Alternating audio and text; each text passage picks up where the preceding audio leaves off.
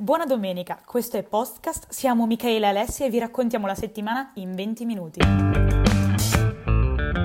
Domenica a tutti, siamo tornati, Michele e Alessia per uscire sentenzia con una nuova puntata di Postcast. Come al solito abbiamo due notizie, eh, una di queste riguarda il DDL ZAN e l'ostruzionismo che sta facendo il centrodestra alla sua approvazione e il riconoscimento da parte dell'Italia della LIS che è la lingua dei segni italiana. Partirei dalla mia notizia come Ma facciamo vai, vai, di solito sì, e dai, poi... basta- basta fingere di non sapere. Ma la, dino- la dinamica è quella, non ci dobbiamo neanche più mettere d'accordo. Comunque, come abbiamo detto, la Camera, dopo il Senato, ha approvato l'articolo 34 bis del decreto sostegni. Intanto, cos'è il decreto sostegni? Vabbè, immagino che il nome lo dica, ma comunque è un pacchetto di o agevolazioni o proroghe rispetto al versamento di tanti contributi, nonché di contributi a fondo perduto che lo Stato mette a disposizione per partite IVA, persone, persone indipendenti, sembrano di carattere, no, persone che lavorano in modo indipendente e altri tipi di attività. Però all'interno di questo decreto sostegni c'è appunto anche questo articolo 34 bis che prevede che, e qui cito, la Repubblica riconosce, promuove e tutela la LIS e la LIST, che sono la lingua dei segni italiana e la lingua dei segni italiana tattile. Ah,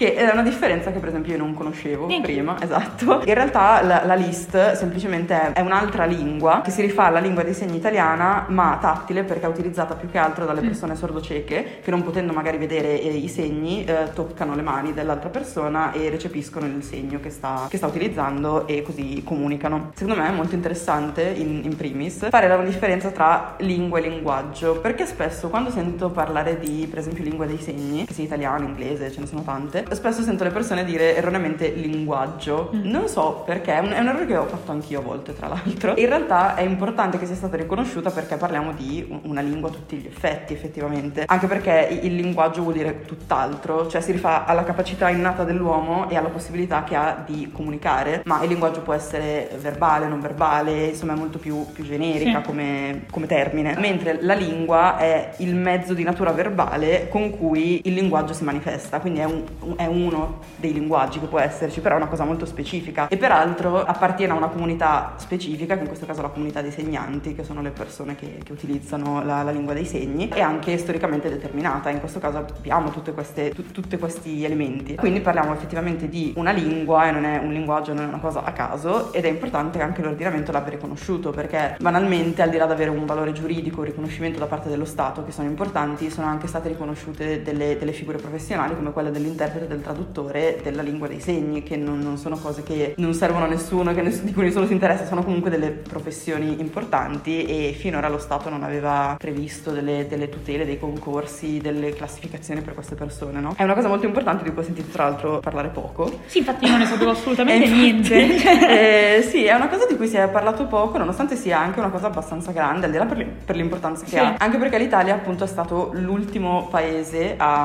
a a comunque a riconoscere eh, la lingua dei, dei segni, la propria lingua dei segni nazionale come lingua a tutti gli effetti. Tra l'altro, è un provvedimento che arriva in ritardo di un bel po' di anni, perché nel 2009 l'Italia aveva firmato con gli altri paesi europei una ratifica, cioè aveva ratificato una convenzione ONU sui diritti delle persone con disabilità, che prevedeva anche il riconoscimento nell'ordinamento di queste lingue. E fondamentalmente, però, dopo il 2009 poi non è mai entrato nell'ordinamento il- questo provvedimento. Ci sono state un sacco di, di proteste, di, di manifestazioni per questa cosa, e finalmente è, è arrivata. Ne ho sentito parlare troppo poco, questa cosa mi è dispiaciuta Ma molto. scusa, ma non hanno giustificato il motivo per il quale fino ad ora non è mai stata riconosciuta? Sinceramente non penso, ehm, ci sono stati sempre molti movimenti a riguardo, tra l'altro non è nemmeno di quelle cose controverse come può Sì, essere appunto il non è che che, io non ritengo controverso ovviamente, però a livello politico Sì, per ovvio. molti lo è. In questo caso penso che semplicemente sia spesso, come succede, quasi un disinteresse nei Sì. confronti di, di queste- questi temi. Un E- no- una non priorità. Esatto, eh, cosa ho esatto. detto? Una non- priorità. No, appunto penso sia proprio un, un problema di disinteresse che in realtà è anche abbastanza mh, dilagante, nel senso, eh, ovviamente non voglio fare il, il moralismo spiccio perché non ha senso, però eh, è anche vero che in generale forse le problematiche delle persone con disabilità sono quelle generalmente forse meno ascoltate, cioè ma anche banalmente se pensi a, che ne so, la parola razzismo, tutti sappiamo cosa significa, Sì. meno male, se io ti dico abilismo, un sacco di persone non sanno neanche E infatti quando dici il DDL Zan lo devi sempre specificare, non so se hai Esatto, visto, sì, dicono è di vero. abilismo, cioè Esatto. l'odio nei confronti delle persone disabili. Mentre la parola omofobia la conosciamo, Sì. la parola misoginia la conosciamo, il razzismo lo conosciamo, ma l'abilismo è quasi sempre lasciato un po' da parte. Sì, e tra l'altro non è nemmeno solo la discriminazione nei confronti delle persone disabili, ma anche il presupporre che tutti abbiano un corpo abile, che poi causa la discriminazione. Sì. Perché se io costruisco un palazzo pensando che non esistano persone che eh, hanno questo tipo di problemi, li sto automaticamente escludendo, no? E, e peraltro ho pensato questa cosa anche pensando al podcast, per esempio, mh, dicendo cavolo, io però non mi sono mai fatta il problema quanto è accessibile questo Oddio. contenuto. E infatti ho detto, e, e come si risolve questa cosa? Perché non dobbiamo neanche dare per scontato che siccome una persona è sorda, allora semplicemente non ascolta i podcast. Cioè, magari vuole comunque avere accesso a questo mezzo, che è un mezzo di informazione. Di... E ho scoperto cercando che Spotify ha introdotto ora, era una notizia proprio di questi giorni, le trascrizioni dei podcast. Ah, ok, quindi non dobbiamo fare niente, cioè lo fa Eh, no, è una cosa, esatto, è una cosa che deve venire dalla piattaforma. Cioè, Stiamo ti- organizzando il podcast, scusate. no, è una cosa che deve venire dalla piattaforma che comunque ti deve dare la possibilità di mettere. Che poi in realtà eh, mh, stanno provvedendo anche a fare delle trascrizioni automatiche Ah, proprio ok. che siano comprensibili, però che Sì, bene. Per fare in modo che anche persone che comunque sono sorde possano usufruire di questo tipo di, di contenuti. Però è un, un provvedimento che è arrivato ora. Mm. A fronte di anni e anni e anni in cui podcast esistono. Sì, ovvio. Quindi in generale ho pensato di parlarne perché al di là del fatto che è una notizia interessante di per sé, però in generale si parla un, un po' poco di queste questioni, e, ma io me ne rendo conto anche da persona abile, cioè non sto dando la colpa agli altri. Non so, è un, passo, un passo in avanti comunque abbastanza importante per la comunità dei segnanti. Beh, come la questione dei sottotitoli automatici anche su Instagram, per Esatto. dire, è stata introdotta da poco la possibilità Esatto. di... Dovrebbero migliorarli un pochino perché alcune volte escono delle parole assurde Sì, esatto, vabbè. Però diciamo che sì, no, è stato è un bel passo in avanti. Ovviamente speriamo che sia sempre una società più inclusiva, che appunto non vale solo per eh, omofobia, transfobia, che sono ovviamente problematiche che dobbiamo affrontare, però essere inclusivi non significa solo le battaglie che piacciono a noi perché Sì. sembrano più popolari, tra virgolette. Poi con questo non sto assolutamente dicendo che chi si batte per questi diritti lo faccia per moda, perché è una cosa stupida e molto generalista. Sì. Però mh, noto che veramente spesso c'è poco c'è troppo poco interesse verso, verso queste categorie, quindi Chi è ha proposto l'emendamento? sorprendente l'ha proposto la Lega perché appunto è- questo eh, decreto sostegni viene approvato dopo tutto un iter in cui ogni, ogni, partito dice no aggiungiamo questo, aggiungiamo questo, togliamo questo, togliamo l'altro e fa emendamenti. Questo emendamento è stato proposto dalla Lega ed è stato firmato in primis da Matteo Salvini. Ah, Io non so perché quando l'ho letto mi sono sorpresa, forse perché ovviamente pensando a Salvini non pensiamo mai a una persona che è stata dalla parte di chi è in qualche modo svantaggiato da dinamiche varie ed eventuali. Quindi sono rimasta sorpresa. E, però sì, è stato proposto dalla Lega, per fortuna è stato approvato da tutti, ci mancherebbe altro. Però sì, è, è venuto dalla Lega questo- questa ah, iniziativa. Sono da fare i complimenti, li facciamo. Sì, no, esatto, questa volta hanno fatto una cosa che dovrebbe essere la normalità, senso è triste che dobbiamo fare i complimenti a qualcuno Sì, perché infatti. riconosce questo tipo di, di dinamiche, però eh, quantomeno hanno fatto qualcosa effettivamente di, di positivo, di condivisibile, ecco. Mm. Sai cosa non hanno fatto di positivo però? No. Stanno facendo ostruzionismo per il DDL Zan, Vabbè, che è già- completamente fair e si passa così. Non hanno, infa- hanno fatto in tempo a fare una cosa mh, da esseri umani decenti a... torniamo subito su Si passa così alla seconda notizia. Che questo DDL Zan è fermo alla Commissione di Giustizia del Senato. Allora, ragazzi, sempre trasparenza, naturalmente noi siamo a favore del DDL Zan, quindi vi stiamo dicendo comunque cosa è successo. Il centrodestra, appunto, è stato nuovo ostruzionismo. Diciamo che la Commissione di Giustizia del Senato è un passo fondamentale dopo che è stato approvato alla Camera per essere approvato al, al Senato, quindi si è fermo lì da ormai troppo tempo, non sappiamo quanto tempo è passato. Sì, infatti. E peraltro, cioè, diciamo che comunque si sta anche un po', eh, come avevamo detto anche quando abbiamo parlato all'inizio, la questione si è un po' sbloccata solo perché si è movimentato chiunque, cioè altrimenti saremmo ancora molto più indietro, quindi figuriamoci quanto, quante difficoltà sta incontrando questa cosa. È divertente come hanno fatto ostruzionismo. Eh, infatti, è molto interessante so. in realtà. Perché hanno proposto un DDL alternativo che teoricamente dovrebbe andare a eh, diciamo soddisfare le stesse cose del DDL Zan, praticamente è mh, non rispecchia diciamo lo spirito del DDL Zan, ok? Ok. Eh, si chiama Ronzulli Salvini il DDL. Già, già Ronzulli nome, Salvini. vabbè. Ok, eh, cosa è successo? Lo Stellari, che è il famosissimo presidente della Commissione di Giustizia del Senato, che è lui che ormai sta facendo ostruzionismo da un pochino, ha deciso di abbinare due DDL, ok? Senza chiedere la votazione. Allora, secondo l'articolo 51, facciamo un po' di legge, si possono abbinare due DDL che sono simili, ok? Il problema è che non ha chiesto la votazione e ci sono state delle critiche perché questi DDL non sono simili.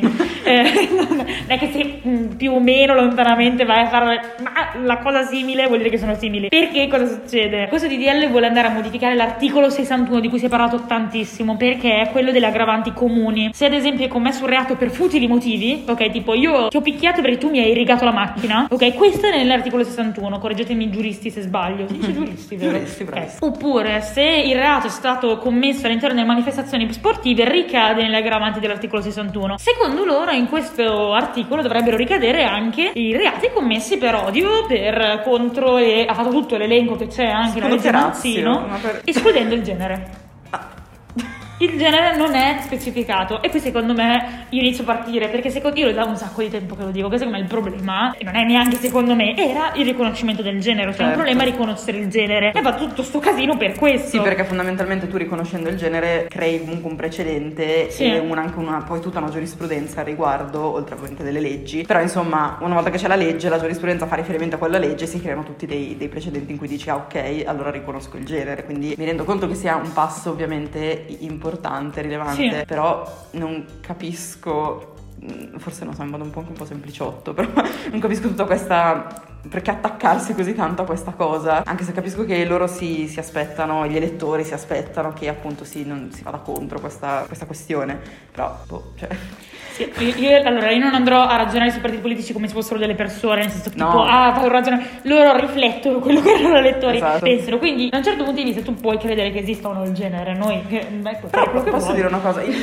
il mio non capire non arriva dal fatto che non capisco perché loro possono essere contro, perché meglio, perché le- l'elettorato che rappresentano Sì. possa essere contro, ma mi lascia un po' perplessa il fatto che io credo, in modo del tutto sincero, che la maggior parte del loro elettorato non sappia nemmeno cosa voglia dire genere, cioè probabile. non sappia che- il concetto che ci sta dietro. E poi anche la Meloni stessa quando parlava del gender qualche giornalista le ha chiesto ma che cos'è la teoria gender? E lei ha risposto non lo so non l'ho capito. E quindi io dico immagino che la linea di pensiero bene o male sia questa ma perché io se penso di parlare di, di gender o di genere a mia mamma che è una persona normalissima mi dice eh quindi nel senso capisco perché si stiano attaccando a questa cosa, nel senso che c'è l'aspettativa che lo facciano, ma dall'altra parte, secondo me dal, dal punto di vista, dal loro punto di vista è quasi una battaglia contro i mulini a vento, ma non perché non esista o perché io non lo riconosca o peraltro, ma perché non credo che sappiano neanche cosa sia veramente. L'altra riflessione secondo me è che tu stai associando le aggravanti, perché non c'entrano niente due di DDL? Perché tu stai associando le, le aggravanti molto serie, ok, derivate dalla discriminazione e dall'odio ai futili motivi. Sì, Sono ma- messi sullo stesso piano, ok? Dobbiamo capire che è importante come facciamo le leggi, importante dove mettiamo i reati e non possono essere comparati. La legge Manzino aveva un significato molto particolare nell'aggiungere queste categorie alle quelle già esistenti, perché rispecchia il desiderio delle società democratiche, ok, quindi non dell'Italia, delle società democratiche, di tutelare persone che sono più soggette a discriminazione, a odio, a far capire, a riconoscere che quelle persone hanno il diritto di esistere. No, e peraltro riconosci anche che siano effettivamente svantaggiate e discriminate, perché spesso comunque poi il discorso che si fa è,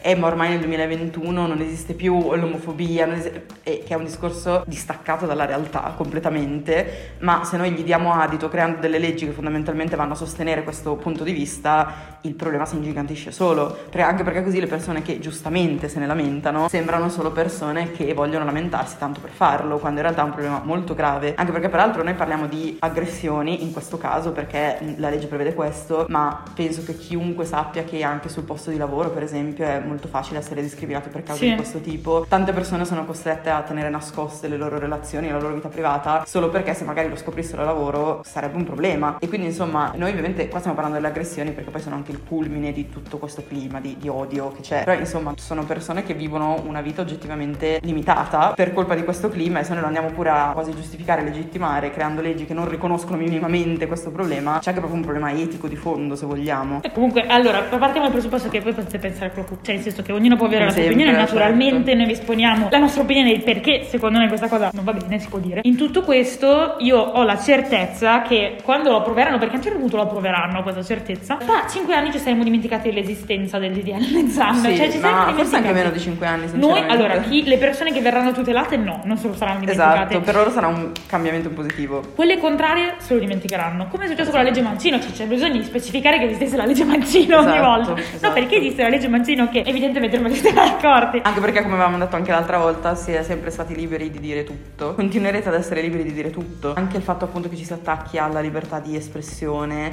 oppure che ci si attacchi a cose che non c'entrano assolutamente nulla, tipo i bambini devono avere due mamme e due papà. Cosa c'entra? Non, è un disegno di legge che non c'entra nulla con, con, questa questione. Poi anche lì va bene, puoi avere le tue idee, ma non è nemmeno rilevante. È, è palesemente una di quelle cose che, come abbiamo detto anche l'altra volta, si fa per, per ideologia. Però insomma non, non, c'è una vera necessità eh, legale a voler tutelare qualcosa. L'utero in affitto, come ha fatto troppo Anche l'utero è vero, anche l'utero in affitto che non è menzionato, ma neanche lontanamente, neanche indirettamente, niente. Quindi sì, è una questione ideologica che però si fa sulla pelle delle persone che, che subiscono queste cose. Quindi insomma, non bene, Lega, non bene. Lega, io dico, ho detto Lega perché, vabbè, centrodestra. non bene. Bene, la Liga dei Segni. Male, ostruzionismo. Ostruzionismo del DL Zan. Esatto. E la pagella di oggi di Michaela Ricci è Ehm, finita. quattro e mezzo perché si sono impegnati, hanno fatto una roba bene, ma diciamo che il resto, sul resto c'è da migliorare. Ecco. Me possiamo concludere questo Sì, direi, direi di sì, direi che abbiamo detto tutto. Ragazzi, noi vi auguriamo come sempre una buona domenica. Ci vediamo domenica prossima. Esatto, ciao ciao.